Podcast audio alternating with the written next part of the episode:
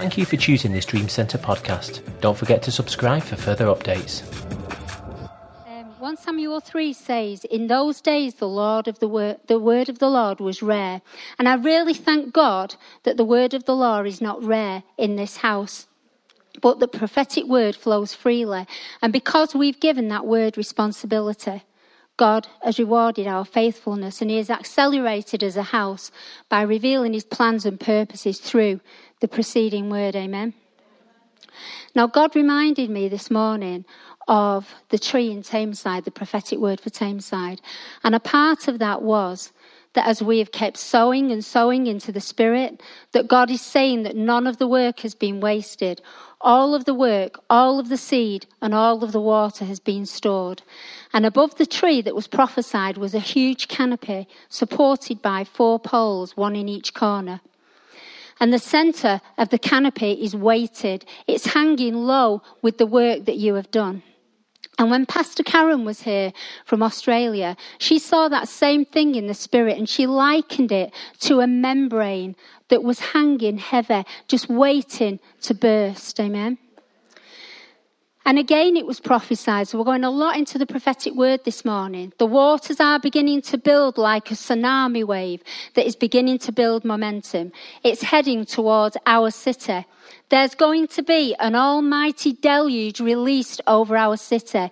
Now is the time for deluge, a deluge of the Holy Ghost. It's no longer a passive river. It's a river on a mission. It has a course and an assignment. I believe that God is getting ready for such a mighty outpouring of his Holy Spirit that will herald a new move of God in this nation. And I believe that we are part of that assignment, along with other churches who respond to the preceding word. We are going to be the vessels that he will use to carry it, to hold it, and to take it to this town, to our city, and to this nation. Amen. That means we have to be vessels that are ready to be filled and ready to move. So the title of my message this morning is "A Vessel Set Apart and Ready." That's just for us individually, but as a church as well. As I was seeking God for the word this morning, the first thing I experienced was a sense of urgency in my spirit and in what God was saying to me. That God is waiting and watching for the right time to release this heavenly tsunami. And the second thing was one word: resistance. Turn with me to Jeremiah eighteen, verses one to four. The word came to Jeremiah from the Lord, saying, "Arise and go down to the potter's house, and there I will cause you to hear my words." Then I went down to the potter's house, and there he was, making something at the wheel. And the vessel that he made was of clay, and it was marred in the hands of the potter. So he made it again into another vessel, as it seemed good to the potter to make. So Jeremiah went to a certain place, and as he was obedient, God gave him the preceding word for that nation. As Jeremiah arrived at the house, the potter had taken a lump of clay from a larger piece, and he'd set it onto the wheel. And Jeremiah watched as the potter put his hands on the clay and applied pressure, and here and there, and he began to form a vessel. God is obviously the potter, and he is moulding and shaping the clay of our lives into whatever pot or vessel the potter wants it to be. Now Jeremiah sees that the clay on the wheel is misshapen and still unformed, but the word says that the clay was marred. That means that there was something in the clay that resisted the potter. Resistance means to challenge, to fight, conflict, refusal to go along with. The clay refused to be moulded into the shape the potter had planned, but he didn't throw it away. What he did was he crushed it back into a lump, and he he moulded it, and he pressed it like you would do with dough, girls, when we're making something. And he added water to it, and he pummeled it and thumped it until it became pliable again and elastic, and he began to make it into a different vessel. It wasn't, it was a place where it was finished, and that was in the mind of the potter. The potter could already see the finished product, and he was trying to make the vessel into the ideal that he had in his mind. Amen. Now imagine that you are that vessel and God has a plan for your life. He want, He knows how you, he wants you to look at the end, but you resist. You refuse to be formed into the vessel that God originally intended you to be. So he changes his original plan. Amen. That's in the word. The word says he made it into a different vessel altogether, as it seemed good to the potter to make. Now, I'm, I want to clarify something here. The clay was not flawed, because we all have flaws, and that means that God would not be able to use any of us. The clay was resistant. It would not yield to the potter. I used to think when the word said that God has planned for my life, that that was it. God said it, so it's going to happen. And I had a totally wrong perception of the way God works. Now, I remember somebody giving me a powerful prophecy many, many years ago, and I was in a place where I couldn't see that far forward to what God was saying. And I thought, wow, that is amazing. Is that what God's really going to do with my life? And I spent many, many, many years waiting for God to do something amazing with my life and for that word to come to fruition.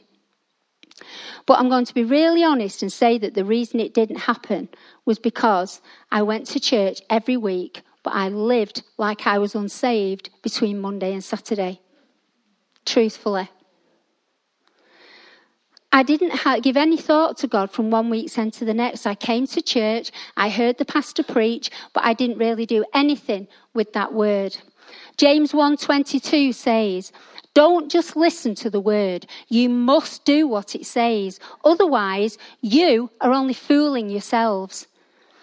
We have to work with what gives, God gives us according to his will for our lives, yes? Now in the word, in the Bible, the Greek for God's will or plan breaks down into two words. And I'm going to explain those words to you. The first one is bulema, and the second one is thelema. Bulema is God's predetermined plan for the universe, and it is unaffected by the decisions of man. It stands utterly fixed, and it cannot be changed by the action of others. For example, it was God's plan that Jesus would come to the earth and that he would be the ultimate sacrifice that would reconcile man to God. Nothing could stop it. Mankind had no say in it. That was his bulema will. But the thelema will is God's plan for each individual person. But it's reliant on the person to cooperate with what God is wanting to do. It's God, God's wish or desire for our lives. But if we don't enter in and co- cooperate with him, then he will never force that plan upon us. We have the power to choose whether or not we will walk in the will of God. Like we said before, there are some things that are going to happen. It's a fixed thing and there's nothing we can do. But those of us who, who are parents know that we can have plans for our children, and they can choose whether or not to enter into those plans or reject them. And so it is with God. He will never force us to follow his plan. An example of this is First Timothy two, two to four. It says, God wants all men to be saved and to come to a knowledge of the truth. God wants all men to be saved. That is his desire. But he allows men to choose salvation or reject it. it he won't force man to comply. It's man's decision. And it's exactly the same with our lives. As God attempts to mould us and shape us, he gives us free will as to whether to work with him or not. If we listen to what's being preached but don't allow it to change us, we're resisting his hand on our life. If we we know that God is speaking to us, but we keep putting it off and we don't do anything with it, then we're resisting his will. If we hear his voice and refuse point blank to change, then we're being actively resistant, and he has no alternatives but to change his plans. Being actively resistant means that we are purposely fighting, challenging, or refusing to go along with God's plans. In reality, God uses people and circumstances to change us and mould us, doesn't he? He puts the pressure on and he takes the pressure off. He brings people alongside you to help you that will accelerate your journey. He brings that person alongside you that rubs you up the wrong way. And then he looks at your attitude to that. He allows circumstances to come our way and he turns the heat up. He watches how we respond and he sees the attitude of our heart. And if we still remain resistant, he changes the original plan. It's out, totally our decision. To those, I need to emphasize something here. For those that are just new on this journey, God's grace is fathomless. He allows a long, long time for that moulding process to take part. But to those of us who are mature, Philippians three sixteen says, only let us live up to what we have already attained. In other words, Paul is saying, grow up. You know what I am requiring of you. You know you're supposed to be mature, but still you resist. I believe that the grace is less for those who are further down the road. But the truth here is that having rejected God's plans for days or months or even years, he cannot make of us what he would have made of us if we'd have entered into his plans at the very beginning. If we reject God's best, then he tries to make you realise the next best.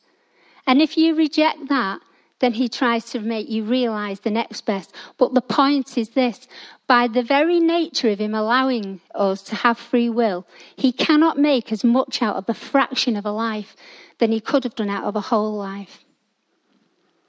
If we don't allow ourselves to be shaped and moulded, we will not be used for our initial purpose.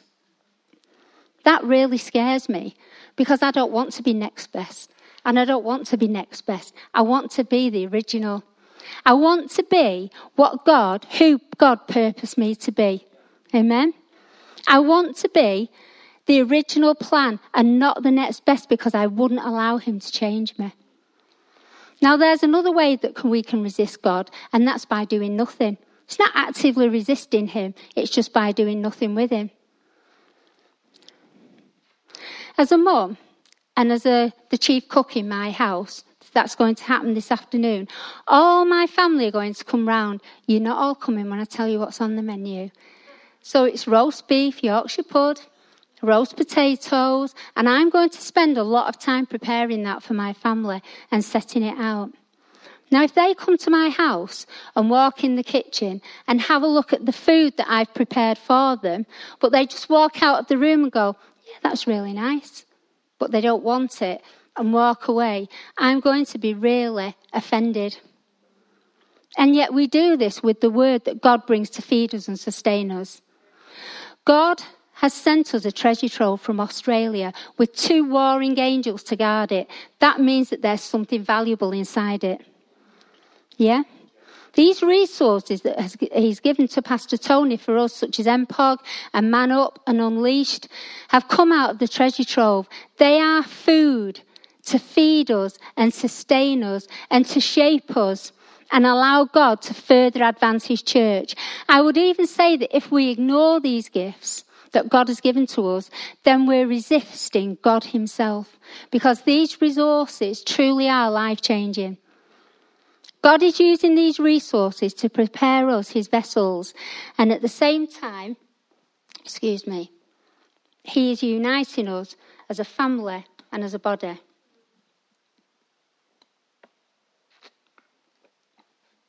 Now, we can also resist God through fear. We don't want to. Maybe sometimes we're afraid of letting go of control. Yes? I mean, I was a, I used to be, and this is the way God's changed me, an absolute control freak. I wanted to be in control of everything in my life. I wouldn't even let go and let God. But we may resist because sometimes we see things that we don't understand, so we pull away from it. Now, when Pastor Karen and Peter were here from Australia, I saw some things that I didn't understand. I didn't understand them, but I didn't shut myself off from them. I refused to close myself off. God isn't asking us to switch our brains off and just accept anything that comes our way, but he is asking us to be open-minded and not to be resistant to what he's doing until we've got some wisdom and understanding in the matter.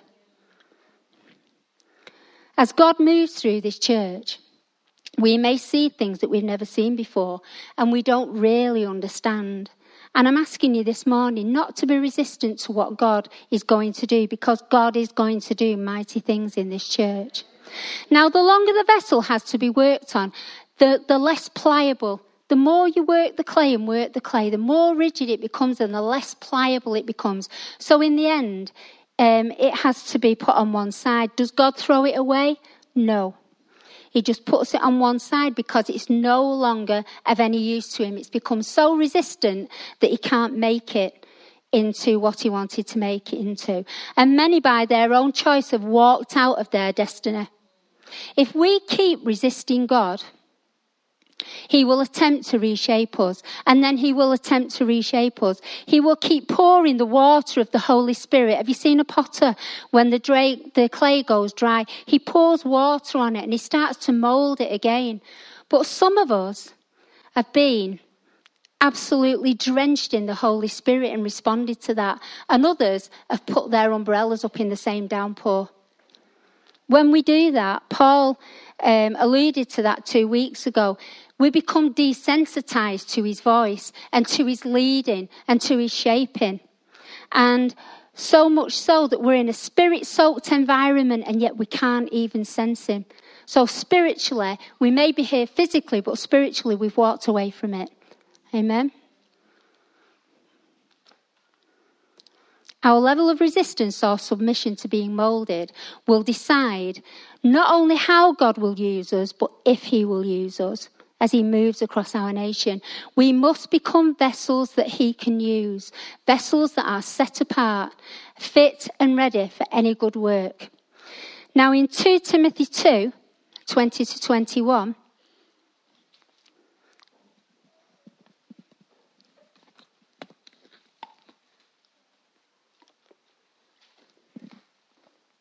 the word says, "But in a great house there are not only vessels of gold and silver, but also utensils of wood and earthenware, some for noble and honourable use, and some for menial and ignoble use.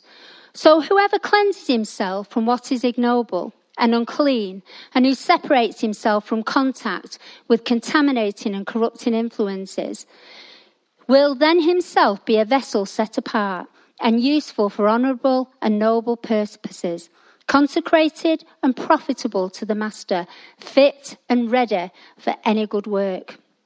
Now, Paul is talking here to Timothy, who's still a young man, and he's trying to persuade him to keep away from influences that corrupt young men.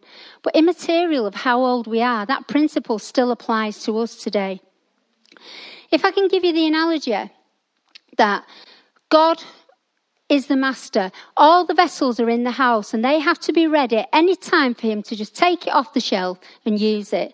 Now, if, have you ever been into a cafe or a restaurant where maybe the side plate or the cutlery has been dirty? It's got, it's got leftovers from the previous customer's food on it. So you send it back because it's dirty. It has to be cleaned because it's not fit or ready to be used. And the master cannot use a vessel that is tainted or knowingly full of something that shouldn't be there. The cleaned vessel is empty, fit, and ready for the master to take off the sh- shelf and use it now for his purposes. In other words, it's good to go. Yeah? When I invite people to my house, I don't make the meal and then start washing the pots. Everything has been washed and cleaned and dried and put into the cupboard so that at any time during that meal I can take whatever I need and use it. Amen? Galatians five, sixteen to twenty-four tells us exactly how to achieve this. "So I say, let the Holy Spirit guide your lives. Then you won't be doing what your sinful nature craves. The sinful nature wants to do evil, which is just the opposite of what the Spirit wants. And the Spirit gives us desires that are the opposite of what the sinful nature desires. These two forces are constantly fighting each other, so that you are not free to carry out your good intentions. But when you are directed by the Spirit, you are not under the obligation to the law of Moses. When you follow the desires of your sinful nature, the results are very clear.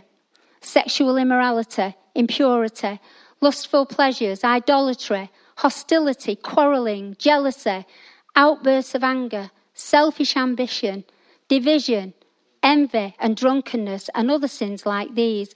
Let me tell you again, as I have said before, so he's already reiterated this, that anyone living that sort of life will not inherit the kingdom of God. But the Holy Spirit produces this kind of fruit in our lives: love, joy, peace, patience, kindness, goodness, faithfulness, gentleness and self-control. There is no law against these things. Those who belong to Christ Jesus have nailed the passions and desires of their sinful nature to his cross and crucified them there. Since we are living by the Spirit, let us follow the Spirit's leading in every part of our lives. If we seek the Holy Spirit, he will show us how he wants us to respond. If we really seek him, he may show you that something needs to be re- removed. He may show you that you need to stop doing or saying certain things. But it may be something, and I'm going to talk to you in a minute for, from a personal stance, it may be something that keeps resurfacing and you keep pushing it down and burying it again. And it resurfaces and you push it down and bury again because you don't want to deal with it. But the Holy Spirit will keep bringing it to mind until it's finally dealt with. Trust me, the love and God and grace of the mercy of God is deeper and higher than wider than we could ever know. And I wanted to give you something of a testimony here, part of a testimony. Um, because it really is so personal that at this moment in time I can't share it all with you, but hopefully in the future I may be able to. When Pastors Karen and Peter were here, the Holy Spirit highlighted something to me on the first night that Karen was here, something that needed to be removed, and I resisted it. I couldn't sleep, I couldn't eat. This went on for a week. So I went and spoke to them about it. And funnily enough, they agreed with the Holy Spirit. So I went to see Pastor Tony, and he agreed with them. So the only people who were at loggerheads were me and the Holy Spirit. Now, on the last night that Peter was here, he emphasised to me, don't leave it another day, sort it out. And I wasn't going to see him again. So I thought, there was almost a thing in my mind, well, I'm not going to see him again, so I don't have to deal with it now. Nobody's going to know, but the Holy Spirit knows when we don't deal with things. So I decided that I still couldn't do it. I resisted, I fought it, I challenged it, but in the end, I knew that I had to do what the Holy Spirit was asking me to do. I could sense that this was the right time, that he had chosen the right time to remove this from my life. Now, I um, told Pastor Tony that I'd sorted it out, and unbeknown to me, Pastor Peter had said to him, if she doesn't do this within twenty-four hours, she's finished. And that's why I'm telling you this, because I was so shocked, because I thought that I didn't resist the Holy Spirit anymore. But there are times when God expects us to respond now. I was being disobedient to the Holy Spirit, and sometimes the Lord puts a spiritual time limit on your response. And if we don't respond, we're out of the race because of our disobedience or resistance to his leading. And that's exactly what would have happened to me. Thank God that I did respond to him.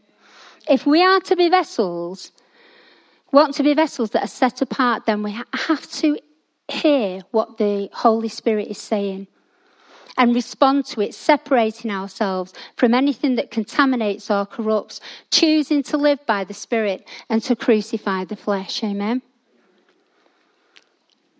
I believe with all my heart that God is saying to us, get ready. Get ready. Stop leaving it. Sort it out now. For I am about to move in those who will consecrate themselves, those who will set themselves apart, those who are willing to do what it takes to become a vessel who is fit and ready to be used by the Master to do any good work. And I feel that urgency in my spirit. Now, I can't turn to the scripture uh, because I don't have enough time. But in First Chronicles thirteen, one to fourteen, if you write that down, you can study that later. First Chronicles thirteen, one to fourteen. David wants to bring the ark back to Jerusalem. So he gathers all his commanders and the whole nation of Israel, and he says, let's go up to Kiriath-Jerim and bring the ark of the Lord from there. And I'm cutting this very short. So they built an ark, a new cart, and moved the ark from Abinadab's house. But on the way, Uzzah reaches out to steady the ark, and God strikes him dead. And David is very angry that this has happened. But he's also very scared, like the night I was that I didn't respond to the Holy Spirit. So instead of taking the ark into the city of David with him, he leaves it in the ark, in the house of Obed-Edom for three months. And he goes into the city of David and he thinks about this. So he's got three months to think on this. And he thinks, how can I bring the ark to me? How can I carry it to me? And then he realizes that the reason God was angry was that they had put the ark on a cart instead of moving it in the way that God had ordained, that he had commanded them to. As we go down to First Chronicles fifteen, David gathers the whole of Israel again, along with the descendants of Aaron and the Levites. He commands them to concentrate themselves, consecrate themselves, because they were the God-appointed carriers of the Ark of the Covenant. They were set apart to carry his glory and his presence. But to the New Testament believers, God says, but you are a chosen people. In First Peter two, you are a royal priesthood, a holy nation, a people belonging to God, that you may declare the praises of him who called you out of darkness into his wonderful light. Now, as New Testament believers, his word says that now we are the chosen people. We are the royal priesthood. God, God doesn't need us to carry the ark on our shoulders to show that God is with us, because God lives in us. Amen? So now we are the carriers of his glory. We are the carriers of his presence. We are the carriers of his word and of his anointing. So God doesn't need an ark anymore, because we are the ark. We are the chosen vessel. God says to Ananias about Paul. Ananias says, whoa, I'm not going to see Paul. He's killing all the Christians. I'm not going to say anything to him. And God says to him, go. This man is my chosen vessel to carry my name before the Gentiles and their kings and before the people of Israel. So Paul is an example of how God has moved his presence from the ark into an individual vessel. Amen. We, along with other churches, are going to be the vessels that carry him, that carries his presence, that carries his word and his anointing into our workplaces, into the community, yes, into our homes, into our businesses. We are going the vessels that will carry him. You know, when you find it hard to verbalize something, you, the way you feel about, so passionate about something, and so you read it somewhere or so you hear somebody say it and your heart grabs it and you think, yes, that's just what, just how I feel, but I couldn't say it in the same words. Well, about a year ago, I read a book and the writer was a pastor who verbalized everything that I had in my heart. And he said, being possessed of a promise, I have no options. All my eggs are in one basket. There is no plan B. That's exactly what Paul meant when he said, I haven't been made perfect yet, but I press on to take hold of that for which Christ took hold of me. There was nothing holding him back. I'm not going to be next best. I'm going to be the original. I'm going all out. I'm pushing everything that hinders me out of my way. And I'm going to become a vessel that is set apart and ready to be used. Amen. Now I'm going to finish with part of a word from Pastor Jonathan David he prophesied to the church in England last year in two thousand eleven. And he says, the church in England, it is time to arise. Do not hold back. It is time for you to increase your passion. It's time for you to increase your prayer. It's time for you to increase your sacrifice in this hour. Stand before me without restrictions. Stand before me without restraint. Then I will begin to show you the assignment that I have for you, for it is far bigger than the assignment that you have for yourself. One more time, begin to rise and become stronger, because a fresh move is coming. A fresh move is coming upon the churches in England. Break that fear mentality, break that cave mentality, and come out onto the front lines of the battlefield. There is a whole new generation that will initiate a whole fresh move of God in England. God is saying that there will be a fresh wind of the Holy Spirit that will come upon England.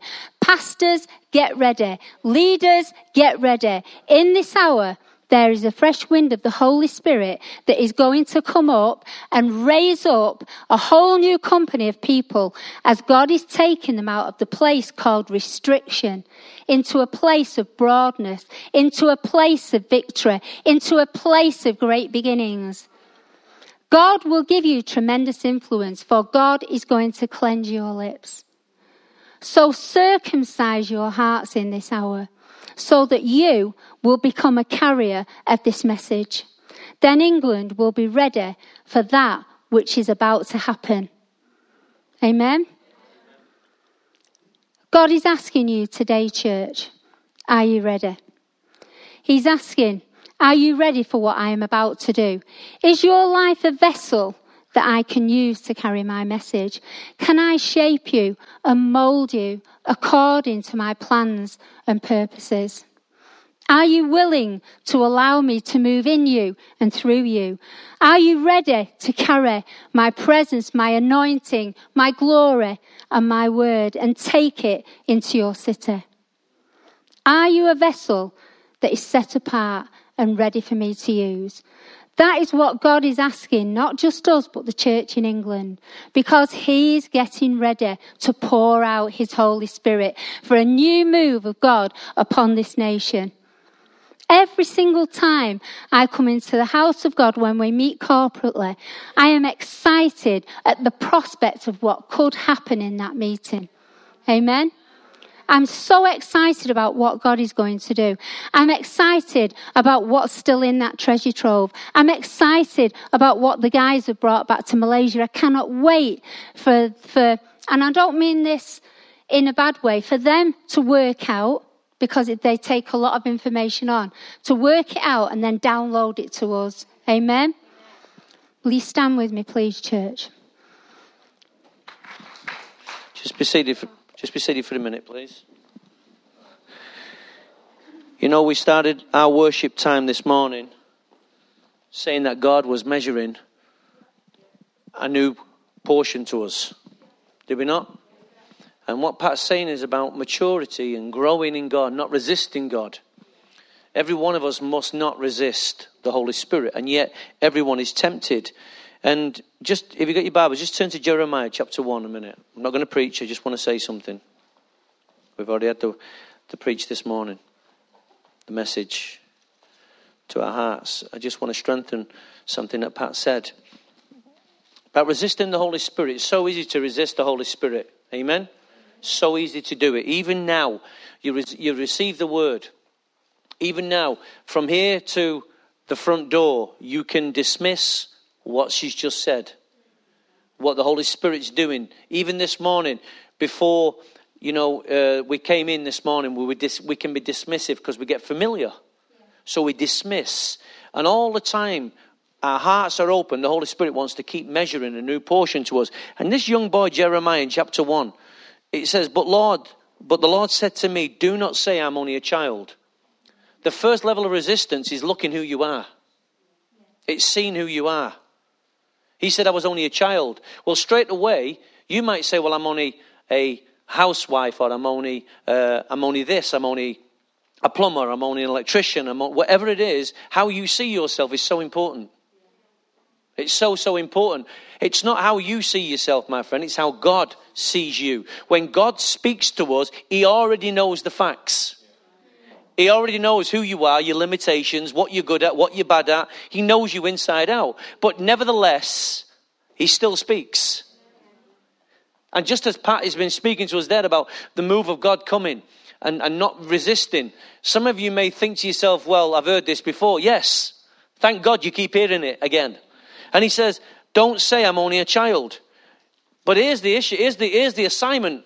But you must go to everyone who I say. And command you. Wow. Wow. We must go to everyone and say whatever I command you. Whatever God's put in our hearts, we must say. Wow. And then he says, don't be afraid of them. Well, why is he saying don't be afraid? Because he knows the very thing you're going to be is afraid. And when we, when Pat is sharing and or whoever it is is preaching about God want, is, is bringing this move, many of us get afraid. So we say, oh, it won't be me. Let him do it. Let them do it. And we detach ourselves from what we've heard because we're frightened. But God is saying, no, no, no, no, you're the crowd. You're it. It doesn't get any better. You're it. Yeah? You think, well, Lord, well, bring all the professionals, bring all the prophets, bring all... He said, no, no, you're it. God, listen, here's a fact. Are you ready? God isn't looking for everyone. God is looking for someone. He's not looking for everyone. Oh, well, God's heart is for everyone to be... Yes, that is his heart. But he's not looking for everyone. He's looking for someone. And you're that someone. Amen? So, because he knows that everyone will be saved. But it's his heart for everyone to be saved. Yes? My heart as a parent is all my for all my kids to obey my voice. But they don't. But it's still my heart. True? And only maybe one might do it. Or might do it, you know, one or two might do it at a certain time. But my heart is for them all. And that's the same as God's heart to you. Is then he says this, don't be afraid of them. I am with you and I'll rescue you. So as a vessel, and God's shaping you in the clay, don't be frightened because God's got you in his hand. And then he says this, now I've put my word. Oh, I said, then the Lord reached out his hand and touched my mouth and said to me, the Lord has touched us this morning. He's put his word in our mouth. Yes, I put my, see today I appoint you over nations. No pressure, Jeremiah, but today your remit is I'm putting you in charge over nations. You think, wow, if God is the God of the nations, wouldn't it make sense that he puts you in charge of the nations? Come on. If God is, if God is in charge of your family, isn't it right that God puts you in charge of your family? If God is in charge of your factory, isn't it right that God puts you in charge of your factory? Whatever God's in charge of, he puts you in charge of. Come on. So he says, okay, I'm going to see today, I'm going to put you in charge of nations and you're going to do a few things. You're going to uproot, you're going to tear down, you're going to destroy, you're going to overthrow, you're going to build and you're going to plant. No pressure. No pressure. But, but God needs a vessel so he can do that. You're his vessel. That's what we've heard this morning. You're his vessel. You see, when God takes a child... God always takes a child. You are his child. Though you're an adult, you're still his child. The trouble is, Pat challenged us, we don't, we're not immature, we're not infants. There's a difference. You can be his child without being immature or an infant. It's time to grow up. It's time to let this word take root and it's time for God to, to take hold of your marred vessel, not marred as in mad, marred. You ever said marred? It's a very posh word. Marred. In other words, you're cracked. You're flawed. Yeah? Look at the person at the side of you and say, he's talking to you. You're marred. And you're marred. Some of you are marred, but some of you are marred as well. And you're flawed. But God's still got you in his hand. He still believes in you. That's the amazing thing. You know, I'd have given up a long time on you. But God still believes on you. Wow, it's amazing. God still believes in you and he still believes in me. And you say, well, oh, Pastor, we almost gave up on you, but but God wants to continue shaping you. And then he says this, he will encourage you. He'll encourage you. When he speaks to you, he encourages you. Yes? Don't be afraid of some stuff. Yeah? And then he will feed you by putting his truth inside you. He fed Jeremiah with his word. Amen. And, you know, he put it in. And what did he put into his mouth? The now word. The now word. Not just knowledge. He put the now word. What I'm doing, Jeremiah, I'm putting it inside you. It wasn't just knowing about God. It was knowing what God was doing then. It's not enough to know about God. It's enough to know what God's doing. You need to know what God's doing. From that perspective, you can go forward when you know what God's doing. Because when you don't know what God's doing, you're always trying to get him to go where you're going. True? You're always trying to say, God, I'm over here. God says, but I'm not over here. I'm over here. You need to look at what God's doing. Not just look. And here's the, here's the issue. Don't look. Here's a new measuring line for you. When you're measuring what God's doing, never measure by what he's doing in your life. Because if you're disobedient, and not everybody's disobedient. You never measure from what God's doing in your life. You measure from the top down. The top is what God's doing in the nations. Because what God's doing in the nations will reflect down to you. Because that's his heart. Then you don't say what God's doing in the church. Because what God's doing in your church might be doing what something... You know, if, if you're resistant to the Holy Spirit in this church, but, but they're not resistant over there, that's not a true litmus test. What is God doing in the nation? Well, God's bringing re- re- reformation. So God's bringing reformation in his church. So God's bringing reformation in your life. It comes from the top downwards, not from the t- bottom upwards. Okay? That's a very important lesson for you to learn. God, don't never look at what God's doing from your life. Look what he's doing from the nations. He said to Abraham, when he stood at the front door of his tent, look outside and see what I'm doing. But God, Abraham could have said, well, yeah, but what about what's going on in my tent? He said, yeah, what about what's your tent? It's about what I'm doing in the nation. So you're, you are a reflection of what God is doing on a bigger scale. Always. And lastly, he says, he will overthrow. What's he going to overthrow? Well, he's going to f- overthrow anything false in you. Anything inaccurate. Anything that's marred, that what Pat's talked about. Anything and everything, God must overthrow it in your life. He must. If you are, and I am, to grow in maturity, then everything must be overthrown. God is a king. Yes, you're his subject. God rules. God reigns. God overthrows. He tears down. He builds. He plants. He arises. All that is in you. If he's a king, and he, but the issue is not whether he's a king. The issue is, is he your king? You know, Prince Charles, well, one day hopes he's going to be a king. But he'll never be my king. He'll never be my king. He might get the throne, and legally he's entitled to it. Hopefully his mother outlives him. Right? But he will be king by right, by heir to the throne. Right? But he'll never be my king. Why? Because I only serve one king. Now, I don't disrespect him. If Charles is on the throne, I don't disrespect him. Why? Because I pray for the king like I will pray for the queen. But he'll never be my king. Because in my heart, I only worship one. It's King Jesus.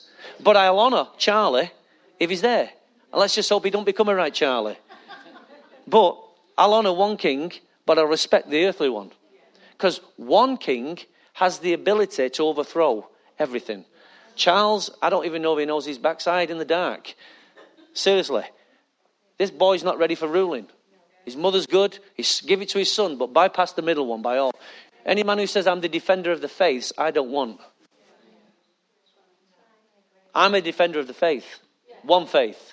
One Lord, one Christ, one King. That's it. Amen?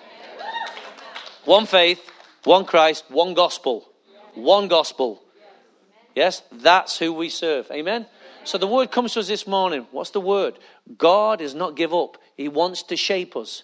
But you only have a soul, you have a limited time to get your life right. Pat shared the testimony. Didn't I know the testimony? Because we talked about it. And I know the severity. She had a time period to get it right. Some of you need to realize and start walking with the fear of God upon your life. I had the fear of God upon my life only this week. Sorry, last week when I was in Malaysia. Something was said and it's like, oh my God. Get it right, Tony. Sort yourself out, lad. These are the days when we walk with God. God is real. God is real.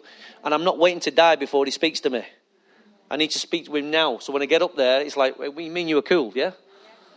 I need to be cool on the earth rather than red hot by burning. Seriously, church, you need to start walking with the fear of God. And one of the things I'll pray is that the fear of God touches your life.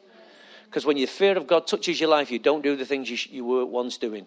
You'll think differently and you'll behave differently. The fear of God doesn't mean to say you're frightened of God, but you, re- you that everything within you wants to come into alignment. Yeah? God isn't a God with a big stick, but he is a God who's the boss. And as you get to know God, you get to know that his ways, there's only one way. His way or the highway. God's not going to keep messing with us, guys. You've got a certain amount of time to get things right. And one of the first things you'll see in the church, of a church that's turning around, is people's lives start reflecting the one they talk about. Righteousness comes into a church. The ability to make right choices, right decisions. What decisions? His choices, his decisions. Righteousness. The kingdom is about peace, joy, and righteousness. And that's when God's measuring a new plot of land for us this morning. He's saying those three things must govern our boundaries. Peace, righteousness, and joy, all in your life. But you don't get, you're not going to keep getting. God is cutting righteousness short. He's cutting the time short. We haven't got years to keep messing around. Some of you haven't got that long left. Put it right now. Let God do it. Let the potter do what he wants with the clay. Amen? Because I don't want God to do this. I said to Phil last night, the most frightening thing for me is this, is, is that God leaves me in the ministry, but takes ministry away from me. He leaves me in the ministry so I can keep on doing the same things, but I'll never, ever touch ministry before him. Now, some of you think, I haven't got a clue what you just said there. It's like, it gives me, it keeps me in the job. I can keep doing the job, but I'll never minister to his heart. Our worship never gets beyond the ceiling. Anything I do for God never reaches the ceiling. That, you might as well kill me and send me home now. Everything must touch his heart. We live for him. Amen? If you want a church that just wants to talk about him, then this is not the place. But if you want a relationship and an encounter with God that he demands our life, our soul, our very all, then this, my friend, you've welcomed, you've come to the right place. Let's stand to our feet if we can, please. We hope you enjoyed this podcast. For more information, go to w w w dot the dream centre dot co dot u k.